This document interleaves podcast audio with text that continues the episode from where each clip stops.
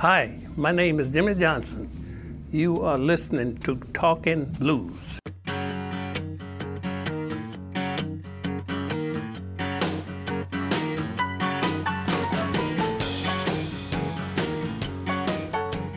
So we're here in the green room at Buddy Guy's. There's a band downstairs playing at a Christmas party, quite loudly, which you will hear. But in front of me is one of my favorite blues artists, Jimmy Johnson. I really thank you for being a real fan. Well, um, I want to say, uh, first of all, happy belated birthday to you. Thank you. You had a, a big birthday recently. We pitched a wang dang doodle. So, how does it feel to be 90? I feel just like it did when I was 70. In your mind, how old do you think you are? My mind probably 30 or 40. As far as I can I can see. You know, somebody else might be able to see something that I don't see because sometimes the, the craziest people in the world think they're smart. but I don't see no difference. My mind is very sound. So, tell me about growing up. You, you, you grew up in Mississippi. Tell me a little bit about your family. Well, growing up in Mississippi, you would like to think that it was really tough, the things that you had to go through, but it was not really that tough because you didn't know anything else. So I enjoyed my ch- childhood life. But uh, when you look back and think about it, wow, it was a little bit unfair. You work hard, and I probably was. I remember my first day of really working in the field with a mule and a plow. I was eight years old. You know, that's that's very young age. And I was pretty scared, 'cause I was scared that um, the wolf, you know, the big bad wolf would get me. And it was kind of that was that was kind of tough when I first started working in the field by myself. When my grandfather put me out there by myself, it seemed kind of hard. But Th- This was cotton picking, or what, what, what no kind of plowing. Plowing, okay. What, were the crops? What, what are we talking about? Uh, cotton and corn was our major okay. co- crop. At the age of eight. At eight years old, you started doing this. To my first day in the field alone, I was eight years old. Wow. Now, you come from a big family. Pretty much, yes. I think you're the second oldest, is that correct? Or Second out of 10 kids? out of ten. And you also, there's music in your family. Well, my daddy played harmonica and guitar, but I don't think it was ever professional. They just played like house parties, and stuff like that. Right. So, how did music come into your life? Uh, when I was going to high school, they had a piano like in the gym up behind the curtain, and that's that's where I started playing. I started playing that. I would spend all my time up behind that curtain playing that piano. What would you play? What kind of things would you play? Uh, the very first thing I learned how to play was my mama done told me when I was in the past. And then I was blues really. right. Then I learned uh, church songs, which is very close to blues. But how would you hear blues? Like, was it, how would you hear music at that time? Was it on the radio? Is that how you got exposed? Uh, my my uncle, they had a Victrola, one of them right. that you had to wind it up. And that's the way I got to hear out the Big Boy Crudup, John Lee Hooker. And a little later in life, we had 15 minutes on the radio. They played blues. 15 minutes out of a day. I think it was five days a week. I don't. I'm not for sure. But anyway, we would always rush to that radio for that 15 minutes of blues. Where was the broadcast from? Uh, it was out of Memphis. Oh, Memphis. Yeah. Wow, okay. I didn't live far from Memphis. Holly Springs was about 30 or 35 miles from Memphis. Would you ever go to Memphis? Oh yeah, And we rode we rode the Greyhound to Memphis most of the time, unless you was with somebody and we drove to Memphis. And what was that like for a young kid to go to Memphis? Mm, I didn't really go there when I was real young. I probably was maybe 14 or 15 before I went to Memphis. But it was some other towns around we would go to, to like a picnic or something like that. Most of the time we stuck right there around Holly Springs. Because I went to high school, it was, wasn't in Holly Springs, it was in Ashland, Mississippi. Okay, so I've heard other people say that when they were growing up in, in the deep south, they didn't think that it was that bad because they didn't know any better. Yeah. But was there anything like when you say that, was it good or did you just not know that it was bad? Well, when I first became aware of what was really going down, I'm not sure how old I was, maybe six or seven and or eight. I would ask my mama a lot of questions, and she would just say, That's the way it is. Because what would bother me, I remember, I'm not sure how old I was, but I might have been 10 or 11. And on the farm we was working on, the guy's name was Johnny Maxwell, but we rented the land we wasn't sharecroppers. We rented the land, and he had a son.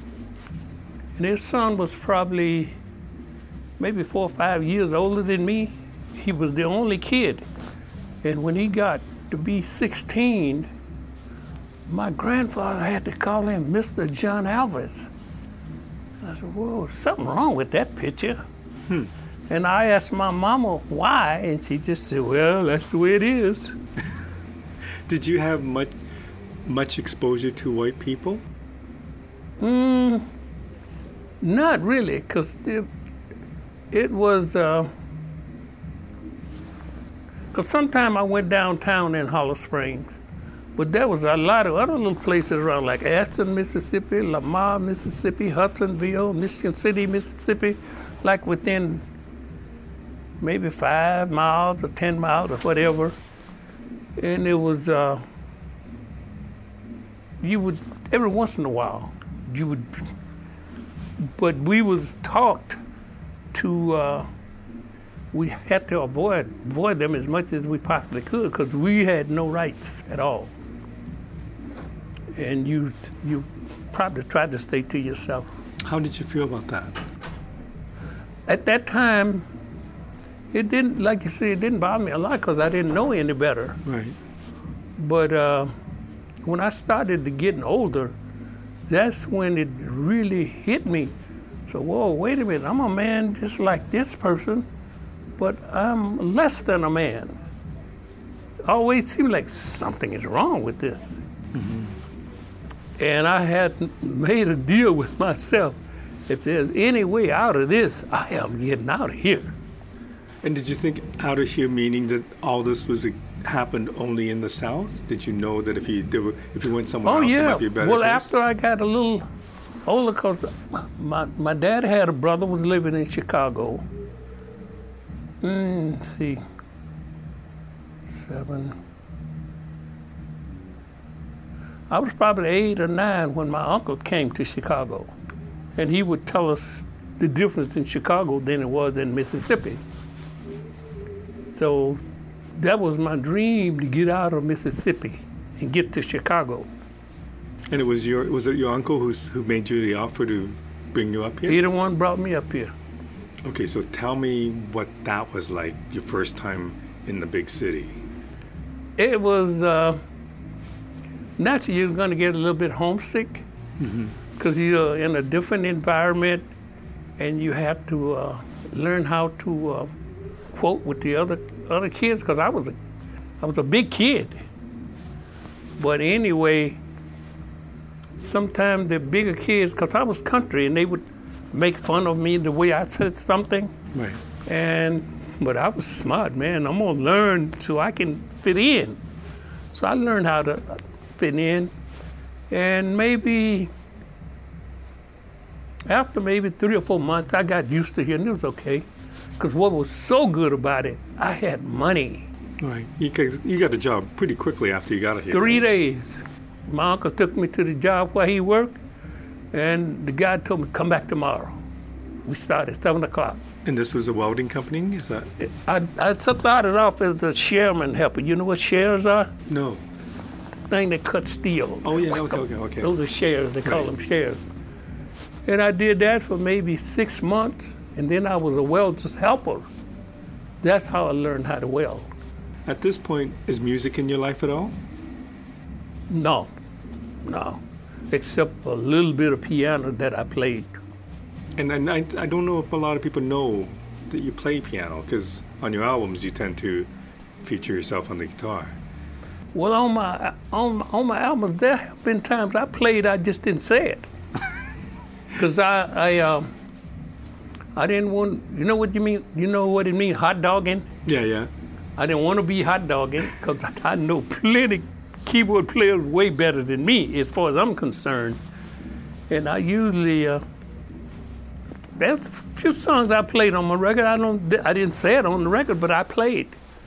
I played piano on one. I played uh, organ on a couple of my records, but I didn't say it was me.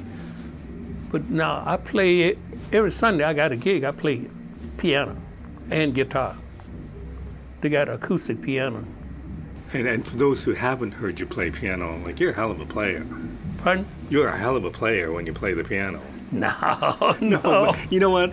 I saw you play No. just noodling around in, in, in Norway at the Notodden Blues Festival, and the whole place just stopped in their tracks when they heard you. Well, I surprised them yeah, you did. Like I I think everybody in that room was just stunned. because uh, usually, uh, say like on my gig, I have a piano player with me. You won't see me put that guitar down and go play that piano. Uh, that I, I don't I don't have to, and I probably can't play piano as well as I play guitar, probably. And that's your first instrument. Yep. But for years, I didn't touch no piano because there wasn't no room for a piano. Like back in the 60s, who, who could play a piano because the electric guitars always drowned you out anyway. and the only person I know blues was Muddy Water that had a piano player. Right. Then uh, Magic Sam, he came along. He had a piano player sometimes. But Magic Sam was a big deal to you, right? He lived next door to me when he came to Chicago. And he was kind of an influence? Absolutely. Tell me how that happened. I think Sam was 14. He came to Chicago. He was living next door to me. He, he was living with his uncle. And he had an old guitar. He had one string on it. And he couldn't afford strings. But I had money. I bought him some strings. And I didn't see him no more in about two or three weeks. And I saw, man, this cat can play. 14. Right. And he finally got this record, All Your Love. I guess he was 15 or 16. Yeah, I know you know the record. Mm-hmm. And he, was- he was like a big star. And I was saying, man, I can do that. Because I had played a little bit of guitar because Matt Murphy used to live near me and he had a guitar, but I never owned one. Right. So I could play a little doo doo doo doo dum dum dum dum dum just a little bit. And I decided in 1958 to get me a guitar. And I learned how to play. And you're still working full time, Yep. making decent money. Decent money I was making. I was a welder, man. a class A combination welder? Say like a class A combination, but I welded inside. Now outside is bigger money, because I welded in a shop. But uh, do you know they don't do too much? of that. All everything now is did by machines and stuff. Because I had to make hot water tanks, tables. I make pillars under the bridge. All that was did by hand. Were you good at it? Oh, I, class A combination. How big could you get? that was the top. A class A combination welder. That meant I could I do did four kinds. And say a job like that, um, you'd be making forty or fifty dollars an hour. It was it was big money back then. I well, I don't know how much it was, but I made a big paycheck. And you were happy. Did you enjoy your job? Uh, not really. It was a job. Yeah, like you said it right. It was a job, cause that's some of the reason why I got what I that COPD. Right. Cause there's a lot of smoke coming off of that. I, I did more arc welding, and that's one of the worst kind. Gas. I did arc, carbon arc, and gas and brazing. But arc weld is the one where you take the stick and it just melts on down that stick. And boy, smoke. That smoke coming right up in your face. Yeah, yeah. But now, you know, people that do well, they wear masks nowadays. How long? How long have you had the COPD? I was diagnosed mm, probably six years ago. Oh, Yeah. but it doesn't affect your singing. No. Sometimes I say I get short-winded, and that's about it. Right. No, it don't. I surprise people when I want to step up to the mic. And at my age, what? You always had a great voice. That's one thing I was born with. And I did not have to learn how to sing. Like I learned how to play, Right. But singing, I was a born singer. This comes from the church. I sang in church, yes. And how how difficult was it learning how to play guitar? For me, well, I learned, you know, people had to go to school to learn how to weld. I guess you know that. Mm-hmm. I didn't go to school. I learned by it. I was a helper, and I had the helmet. Put that helmet on, watch him, and he leave and go on his break. I take it and weld. He come back. Wow, you did that? And he said, I'm gonna tell the boss. And then all of a sudden, I'm a welder. and I was the type of guy. I don't want to sound egotistic, uh, like I'm bragging, because it's not really bragging. It's just the way I am. You were good. I'm, I'm kind of like my daddy. Uh, I'm creative, because it's like welding. Like when you're welding, you got a thing here where you ju- uh, judge your heat, right. and you go down like this. The hotter you get, the faster you can go. But now, when you, the hotter you get, it's subject to burn through. But I, I was probably twice as fast as anybody in my shop, except the guy that taught me. Wow. And we were the only two black people in the in the shop, and it was probably about 30 others.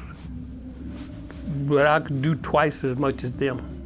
So tell, tell me when you moved up to Chicago, and you said that initially people made fun of you being the, the country kid. But how was it adjusting to the big city life? Uh, it wasn't really hard, cause uh, my uncle and and my uncle's wife, which was my aunt-in-law, she taught me a lot, and I'm I'm not the type of guy that's stupid, don't know and won't listen. Right. She taught me a whole lot, and my uncle he taught me a lot of do's and don'ts, and I had sense enough to listen. It wasn't really no problem. And you didn't miss, other than missing your family, who you brought, wound up bringing up here my point. mom and my four younger siblings. Uh, that was, I was about not quite a year when I sent back at my mom because her and my dad had got a divorce. Oh, And I could not leave her there because how's she going to make it living with my uncle? right. Because I had another uncle and down there she was living with. As soon as I got got straight, I got an apartment and brought my mom here. And how did they like living up here? Well, it's, it's hard for me to say because that's my mom. She wasn't really that happy, but she her choices was down to zero. What's she gonna do down there in Mississippi? Mm-hmm. And the oldest one was ten. There was four younger siblings. And I was the head of household, but it wasn't a problem because I made so much money. I could take care of them until After about a year, then she was eligible to get uh, on welfare. And I still, nice, I still helped her. Did you, and when, when you moved up north, did you find things very different? Oh, a, a ton of difference, but uh, Like, was It- prejudice a big thing? all, all about the, the race thing, Yeah. It was so much better. I didn't notice the little bit of racism there was, because basically all I stayed was around black people anyway, except when I went to work. Right. I was around white folks, and they would say funny things to me, but it didn't bother me. And the factory I worked in, like here I am in my 20s, everybody else was like 30, 40, and 50 years old. So it was,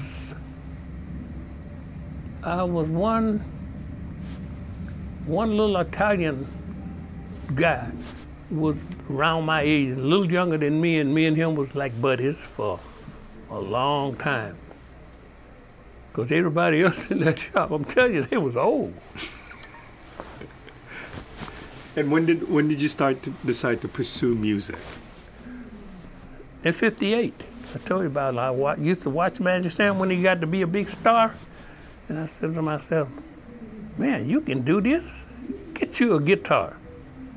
And I got me a guitar and I, I enrolled in a school called Boston Music College. Because I figured I, if I was going to play guitar, I wanted to learn. Because if you learn by yourself, you're limited. Right. Because a lot of things where you could do, you ain't gonna be able to do because you're doing it backwards.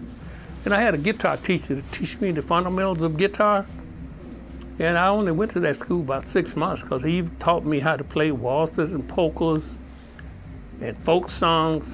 I yeah, I, don't- I want to play jazz, but I don't want to play this. But he had, I had to learn how to play the guitar. Right. And and your main goal was to be playing the blues or R and B or Uh, Well, naturally, if you if you learn the jazz, the first thing you learn is blues. right. You learn blues because blues is ba- jazz is based up on blues. But now, when I first went to this teacher, he uh, he taught me. How, what I what would I say? He taught me.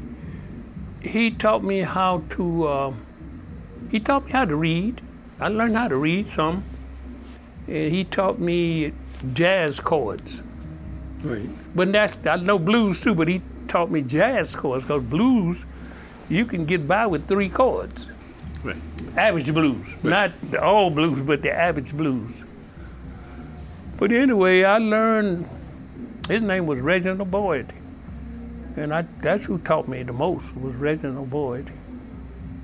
And he taught me how he, he made a man out of me because he would he would not accept half-ass. He wouldn't accept it because you want me. He teach me how to play something. Now when you, I didn't go to him but once a week, but downtown I went two days out of the week. He said, now when you come back here next week, you better be able to play what I just showed you. and when I go back, I can play it. Then he showed me about two or three things at a time. Because he said you you can't learn everything at once. And you're thinking I'm going to learn and become like Magic Sam, record my a record and become a musician? Uh, Sorta. Well, he, I, it, uh, it was such a pleasure to listen to a cat and how famous he was. He get on the stage, man, he is 300 people going mad. Man, I because I'm a singer. So that's what I was trying to do was learn how to play and sing. And then after I learned how to play and sing, I, one time I went, I was deeply, I wanted to play jazz. I wanted to play like uh, Grant Green or somebody. I studied a lot of jazz. I know how to play guitar because you see me play blues. Believe me, I know how to play guitar. I'm not as probably, since I got old, I'm probably ain't as, can't execute as good as I could maybe 10, 15 years ago. Because my fingers, you get arthritis. You want to know something? If you live long enough, you're going to get arthritis. Right. and many other things. Well, cataract is another one. Yeah. Cataract and arthritis, if you live long enough. You might not get it till you're 100. But now, I got arthritis in my fingers, but it's just not extremely bad. I can't, certain chords, I can't, it's uncomfortable to make them, but I learned how to play. So I can, one chord, I can make it five different ways. Substitutes for all chords. Tell me about the first gig you did. My first gig, Yeah. my very first gig, I played one night and got fired. it was uh, it was a place where Little Walter used to play, and it was the Fourth of July, and these people needed a guitar player. And my brother said, "I know you know who he is." Mm-hmm. They didn't know he's younger than me, but he was playing way before me. Said, "Well, well, Syl, man, he got a little brother. He can play. Call him." And I went on the gig. They killed me that one night. I knew I couldn't play that well. When I went back, it was supposed to be that the Fourth of July was like a Thursday. Then that Friday, no, wait a minute, Thursday, Friday, and Saturday. I was supposed to play the three days. Went back the next day. They said, "Man, you ain't cutting it, man." And another cat from the neighborhood named Odell Campbell, because he played bass with Sam a little later on. So he was kind of like one of these trifling guys. He could play. But said, well, we got Odell, man. He gonna play together. So okay, man. I understand. I wasn't mad. So Odell, hey Jimmy, could I use your amp? In this case, Odell, no. You taking my gig, man? no. How, how did that make you feel? I didn't feel bad. But it made you more determined to get better, or Oh, of course. No, I, I knew uh, I had I only been playing. I went to that school six months, and I probably had been going to, to Reginald. I went to that school in January, and this was the Fourth of July. Now you know there wasn't no time on the guitar, but I had learned a little bit. But then later on that fall, I got a gig with another guy named Slim Willis.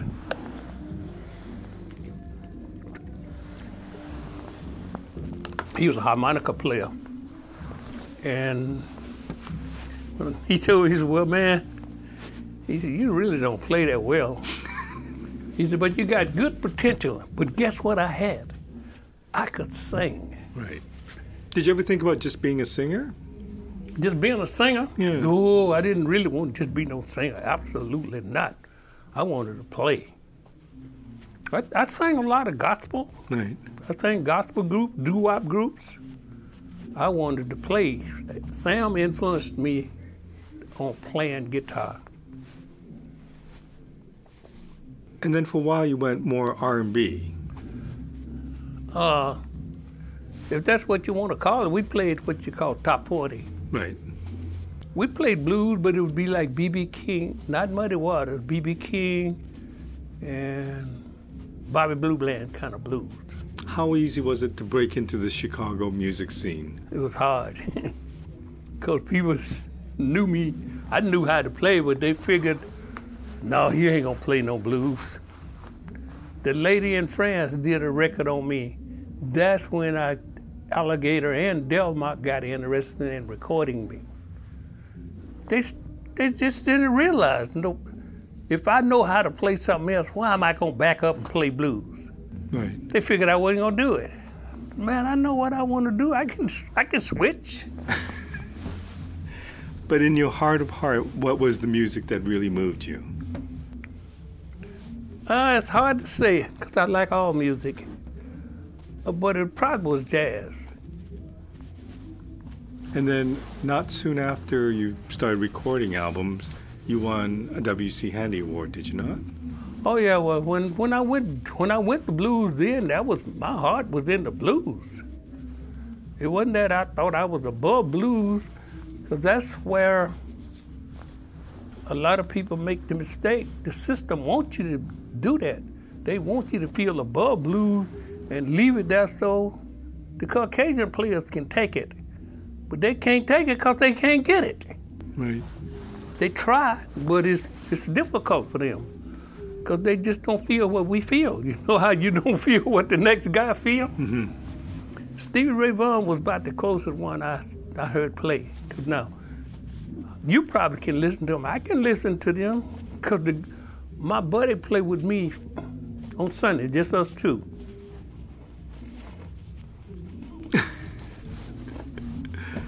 but he's he's a teacher. He's a music teacher.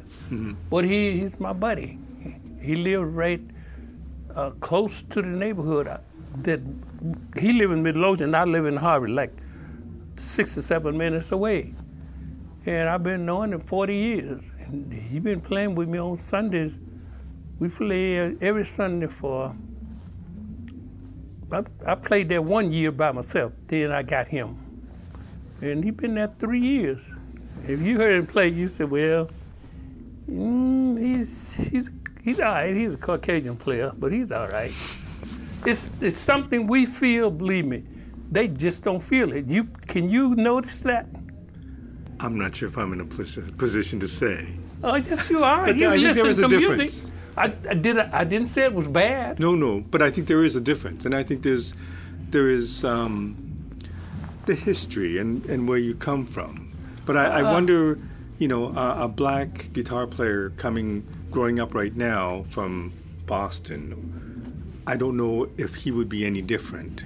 Uh, Do you well, know I mean? Like, I mean, that make a, a, a bit of a difference, but that's not the the big thing. Like a lot of people think, oh, you grew up hard, that's why you can play blues. Not really. It's uh, a certain feel that we have that they don't feel. Okay, put it like this. Say like uh, a real Caucasian person, they never felt discrimination from nowhere. They never felt that in life. But all of us, we have felt discrimination all through the years because it's always there. It exists up until today. So I don't know if that have a lot to do with it, but uh, I don't like to say things like make it sound like I'm bragging, but guess what? It is what it is. You can look at it any way you want. It is what it is. Say, way I can, way I kind of feel about it, and the way I see it, that uh, black musicians, instead of playing what they read or what they hear, they can create. right. Because uh, most of the white players, what they're playing, except for Scottish music, uh, classical, but the black musicians are more uh, creative and then you say a duplicator. So that makes a big difference when you can create. Can I ask you when when you were growing up or when you were in the Chicago scene, did you go see Muddy Waters and Howlin' Wolf? Oh yeah. And how did they? How were they to you? Uh, it was kind of like okay, but I I was more into uh, in my early days, like in the early '50s when I first came to Chicago, like doo wop singers and jazz singers, because they sing with good melodies. But now I like blues too. But my thing mostly was I like most probably was doo wops and jazz singers. And really, you didn't start recording until like you were like 50 years old, right? somewhere up in there. And once you did, did you think you were still a, a welder, or did you did you No, no, I quit welding in 1961. and then became a full time musician? Yeah. Okay, and then th- there was a point where you were on the road and something very tragic happened. Uh, yeah, I don't like to really think about it. Mm, and I really don't talk about it a whole lot. Well, we don't have to talk about it if you don't no, want to. because it's something you try to forget, but you can't forget it. But I did it. Why talk about it? Right. How I did wish- that change you? I wish I could relive it, but I can't. Yeah, I relive it and I could do different. Right. Can I ask you how that changed you? Uh, it didn't really change me a lot. It was it was tough for me to deal with for many moons, and it's still ain't easy to deal with when I, because it was, you know how something happened, say like you can get a, a, wound on you and it heals. Mm-hmm. Well, this is something that never heals. It get a little better, but it don't heal. And you walked away from music for a little while? I, uh, I didn't exactly walk away, but I really gave it a thought. Right. And did it take a long time to get to So get back to a place where to get get comfortable back where I could uh cause, cause you you know I was grieving. But to get out of the grief is oh man, years 10, 10 years. And then I, don't be on my mind, but then all of a sudden it'll come back. right. But it was hard to quote with. Very complicated. And then you think about, because I do believe in God, as well, God gave me talent. He wouldn't want me to just throw my talent away. Mm-hmm. Go ahead on. You, you have to brainwash yourself. Keep on pushing. Don't stop. Go ahead on. That's over and done with. You can't undo it. And ifs, if, if, if. That's what kills you. Them ifs. Right. Because that's constantly going through your mind. But anyway, I survived up to this point. And not even survive, but not too many years Thrive. ago. Would you say thrive? Yeah. I mean, um, why do you still do it? Ah, that's something you, I probably will never quit. But now, if I get to the place like I saw some of the older cats do, where you got to bring me to the stage on a wheelchair and put me on the stage, I think I will quit. I'm not 100% sure. But if I get to that place, I think I'll probably quit.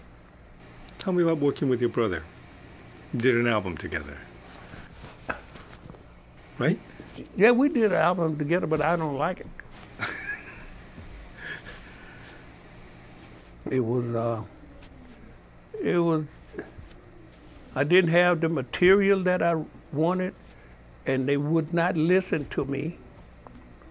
I just came off a, a five week tour in Europe, and I tried to tell them, man, why why are we running to the studio four days after I'm off the road, man, with jet lag? I don't have my material together. Now, Jimmy, we got to do this now. Jimmy, we got to do it now. And guess what? The record didn't come out till two years later. So I be, I feel like it's a joke to me. Had you recorded much with your brother? No. That was the only time. Oh, well, I, I played guitar with him back in, back, way back in the day. Right. Yeah. I mean, do you feel like it was a missed opportunity to do something great? Uh, well, one thing, my brother, he didn't want to do no blues. Right. No, I ain't no blues singer. I'm a soul singer. Said, man, you're running away from money, man. but it boils down to what I was telling you, how you, they brainwash you that blues is low rated. Mm-hmm. I guess you, well, by you being from Canada, you still know about the the, the American the American system. Yeah. Yeah. I mean, right. we see the American channels, we get the American news, Well, it's. Uh, and we're not liking what we see. No, I'm just kidding. it's bad to say, but remember the word I said, it is what it is. It is what it is, and I'm not going to sugarcoat it. It is what it is. If you black and do it, it's nothing. It's, it's not happening.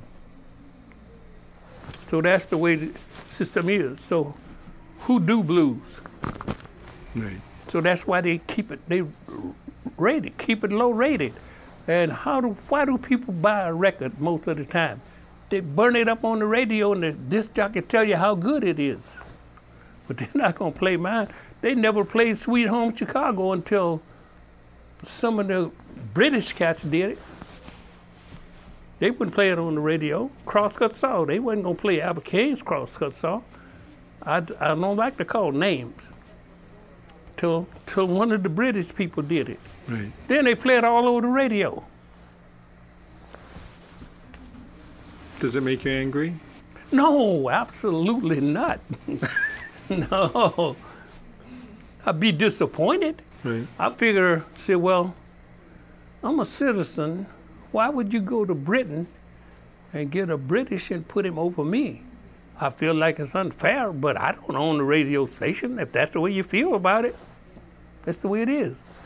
I can't change it. If it was my radio station, I wouldn't do it, but what can I say? I can complain, but probably ain't gonna do no good.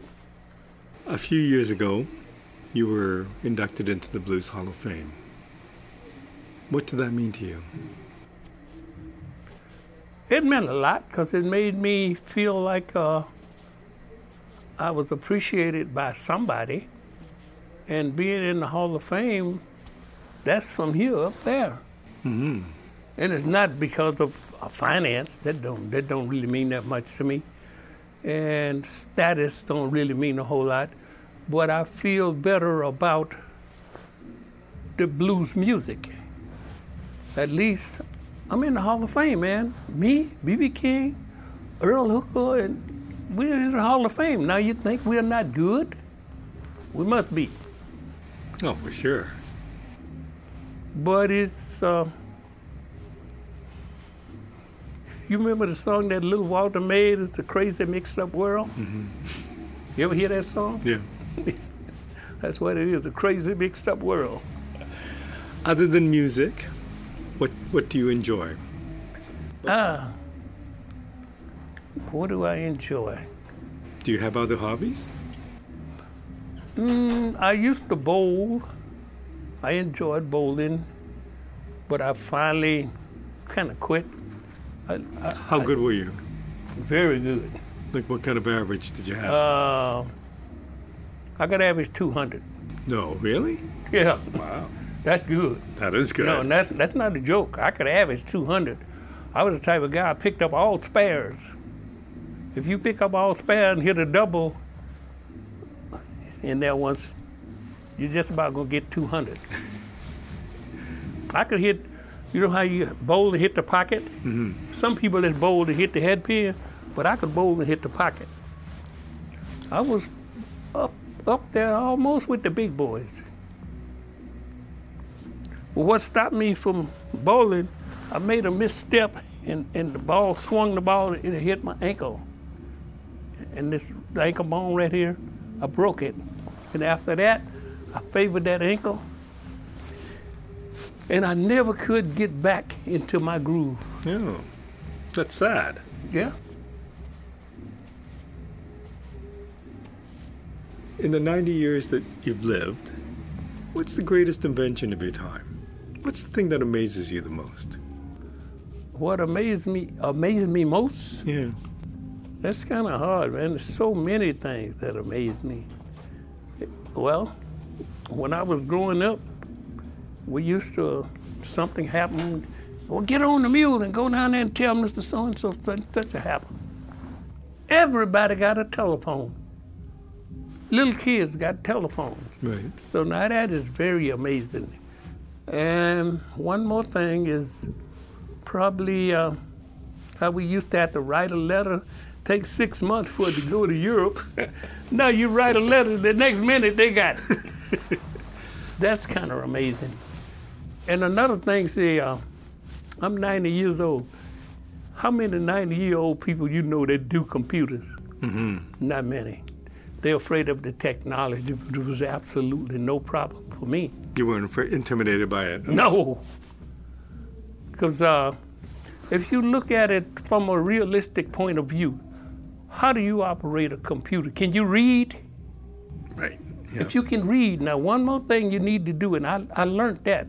I had a teacher to teach me when I first started out. If you can read, you can do a computer, but you have to learn the language. So I learned the language. They have some language that will confuse you. Right. Because But I, you know, I think some people are just intimidated by it, by making mistakes. Yeah, they uh, they look at it, no, I can't do that. Mm-hmm. If you say you can't do that, you can't do that. But now you don't know what crop means. There's a word on the computer, crop. No, no, I do know what it means. You know what Yeah, crop yeah, is. yeah. Right. You go to crop to uh, take this out of a picture or stuff like that. So you learn the language and it's a lot of so I just about know all of the language. So it's and I can read.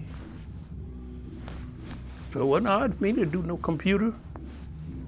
Sometimes uh well naturally I know Windows and and uh, uh, Mac. Right. But uh, most of my stuff I do Windows because Windows will t- do stuff that a Mac can't do. A lot of people don't know that, like getting videos and blah blahs and music and all that.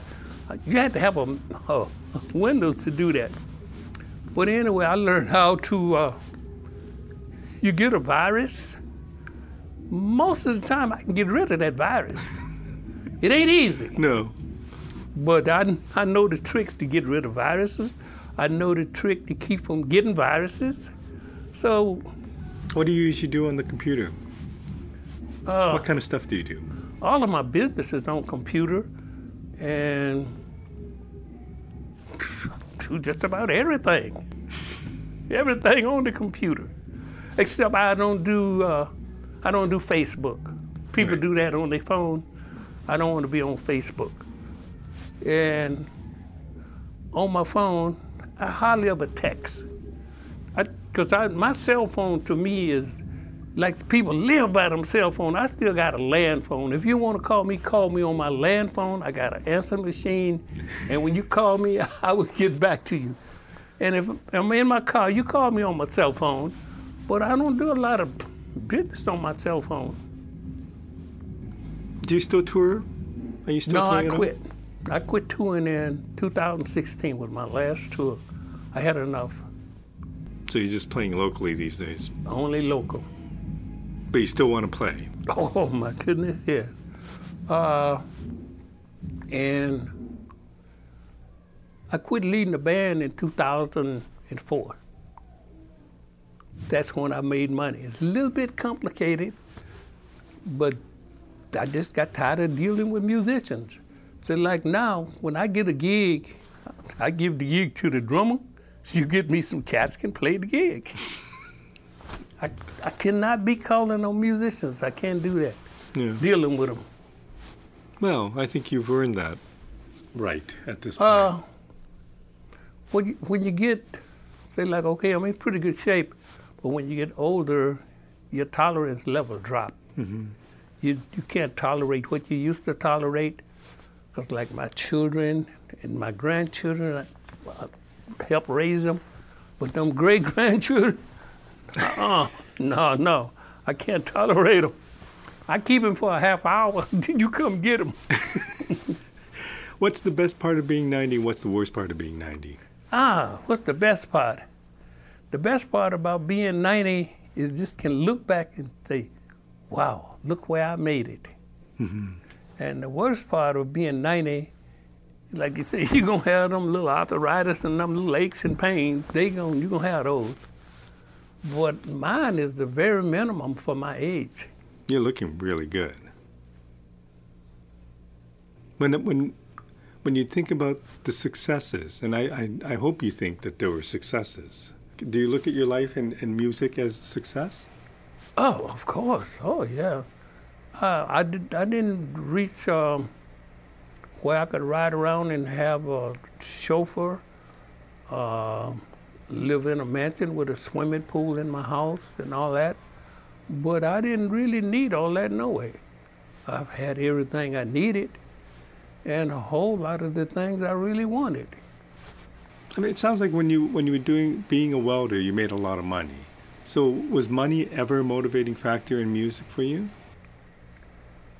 Well, sort of, because it's got to be, you got to live and you got to get the some of the things out of life you want, and you try to get the things that you need.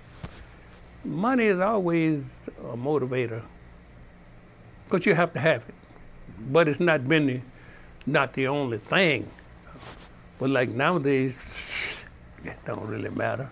And if I came to you as a young musician and said, I want to be a musician, what advice would you give me?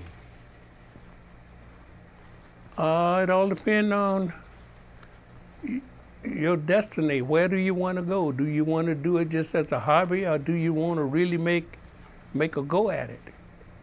If you really want to make a go at it, you got to be one thing. You got to be dedicated, and you got to have patience, and you have to practice.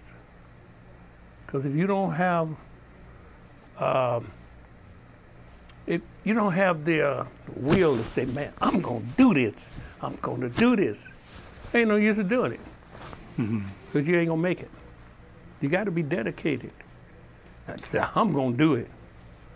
I'm going to do it. You have to keep telling yourself that. And you have to practice. Did you ever, did you ever lose the passion for music? Mm, not really, no. I get a little bored sometimes, but not really music, because I sit down and jam to myself. Sometimes you practice, and sometimes you play for yourself. If I get bored, what do I do? I quit for a while because I tell my I'm taking the mission, I'm tired. And I'll get on my computer. And I used to make a lot of things, but I kind of quit making stuff. I'd make junction boxes, uh, speakers, cabinets, or whatever, because my daddy was a carpenter. And I know how I could look at this table. Mm, I make one of those. Is there a philosophy you live by? Do you have any rules that you live by? Uh, plenty of them. Any you can share with us?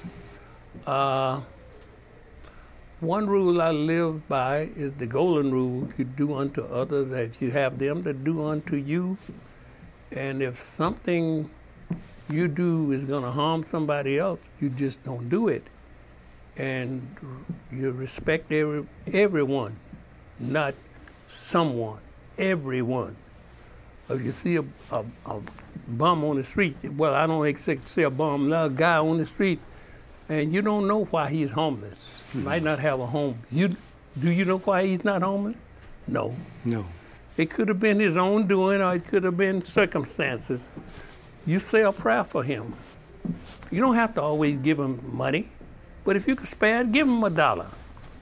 Don't let him get close to you. Throw it to him. He might he might come up and hit you and take the rest of your money. You have to look out for you. What else? Be well, it's all it's all combined. Be kind to everyone. Because when people ask me, "What man? What's your secret? How you get that old?" Well, it's not a secret. It's be kind. And it wasn't since I got old. I was kind to other people when I was a kid. This has been my uh, motto. To be kind. Jimmy, many years ago, I was on the road with my friend David Rotundo, who's a musician, and your song came on the car radio, and he pulled off to the side of the highway and said, "You got to hear this."